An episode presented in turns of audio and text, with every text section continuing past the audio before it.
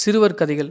சுப்பரபாரதி மணியனின் வெளி உலகம் ஹென்றிக்கு அழுத்து போய் விட்டது. ஆல்பர்ட் தொடர்ந்து சின்னத்திரை நிகழ்ச்சியையே பார்த்து கொண்டிருந்தான். எதுக்குடா இப்படி அடைஞ்சு கிடக்கிற? வெளியே போலாம் வாடா என்று பலமுறை சொல்லிவிட்டார். சரியப்பா சரியப்பா வர. கோடை விடுமுறை ஆரம்பித்து பத்து நாட்கள் ஆகிவிட்டன. தினமும் கைபேசியை எடுத்துக்கொள்வான் அதில் இருக்கும் விளையாட்டுகளை விளையாடுவான். இல்லையென்றால் தொலைக்காட்சி பார்ப்பான். இப்படியே பொழுதை கழித்து கொண்டிருந்தான். ஏதோ மும்முரத்தில் அப்பா என்கிறான். இல்லாவிட்டால் தாடிதான் எப்போதும் அவனுக்கு. வெளியே போடா வெளியே போடா. பக்கத்து வீட்டு குழந்தைகளோட விளையாடு. பேசு. லீவ்லையும் இப்படியே கிடந்தா எப்படி? போலாம்ப்பா. ஸ்பைடர்மேன் பண்ற அட்வென்ச்சர்களை எல்லாம் பார்க்கறப்போ இதிலேயே உட்கார தோணுது. ஹென்றி அவரின் சிறுவயது அனுபவங்களை பலதரம் ஆல்பர்ட்டிடம் சொல்லியிருக்கிறார். தொலைக்காட்சி இல்லாத காலம். கிராம பள்ளி முடிந்து வந்தால் விளையாட்டுதான். விடுமுறை என்றாலும் விளையாட்டுதான்.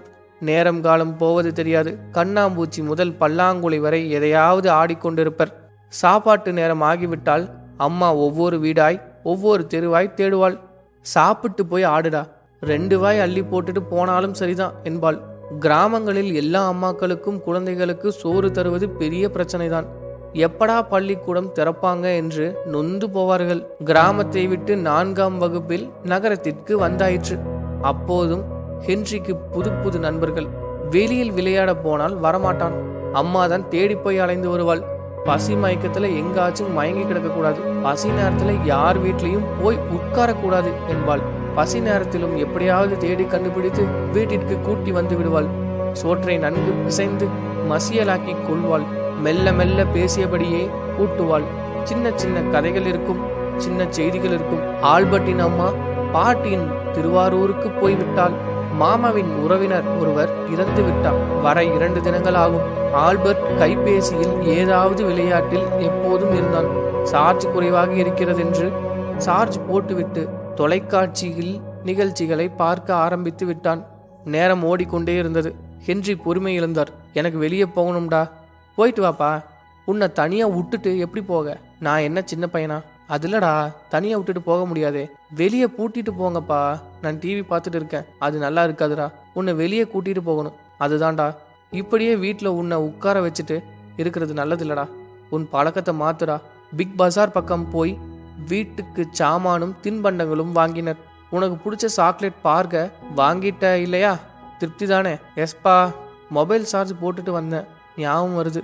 Over charging கூடாதுடா. தேவையானப்ப போடு. ராத்திரியில் பவர் ஃப்ளக்சுவேஷன் இருக்குதுடா. அப்போது சார்ஜில் போட்டு வைக்காத. சார்ஜ் போட்டுட்டே பேசுறது மெயில் அனுப்புறது தேவையில்லை. ராத்திரி தலைக்கு பக்கத்தில் மொபைல் போன் வச்சுட்டு தூங்காத. சரிதான் டேட் வெளியே போறதுங்கிறது வெளியே இருக்கிறத பார்த்துட்டு உன்னை பற்றி தெரிஞ்சுக்கத்தான். உன்னை நீயே தெரிஞ்சுக்கணும்னா நீ வெளியே என்ன இருக்கு வெளியே என்ன நடக்குதுன்னு தெரிஞ்சுக்கணும். சரிதான் டேட் வெளியில இருக்கிறது தான் உன்னை இன்னமும் சரியா உனக்கு அறிமுகப்படுத்தும். இரண்டு பைகளுடன் வீட்டிற்கு திரும்பினார்கள். ஆல்பர்ட்டின் மேசை அருகிலிருந்து புகை வந்து கொண்டிருந்ததை ஹென்றி கவனித்தார். கைகளில் இருந்த பைகள் நழுவ அதன் அருகில் சென்றார். சிதறின பிளாஸ்டிக் சிதல்கள் தென்பட்டன. ஆல்பர்ட்டின் கைபேசி சுக்கு நூறாக உடைந்திருந்தது. மின் இணைப்பை உடனே துண்டித்தார். என்னப்பா ஆயிருக்கும்? ஓவர் சார்ஜ் ஆகியிருக்குமா? தெரியல. நீங்க கம்பல் பண்ணி வெளியே கூட்டிட்டு போனது நல்லதுதான் டாடி. நாம் இங்க இருக்கிறப்போ இது வெடிச்சிருந்தா நமக்கும் ஏதாச்சும் ஆயிருக்கும். பெருசா தீப்பிடிக்காம இருந்ததே அதுவே பெருசு.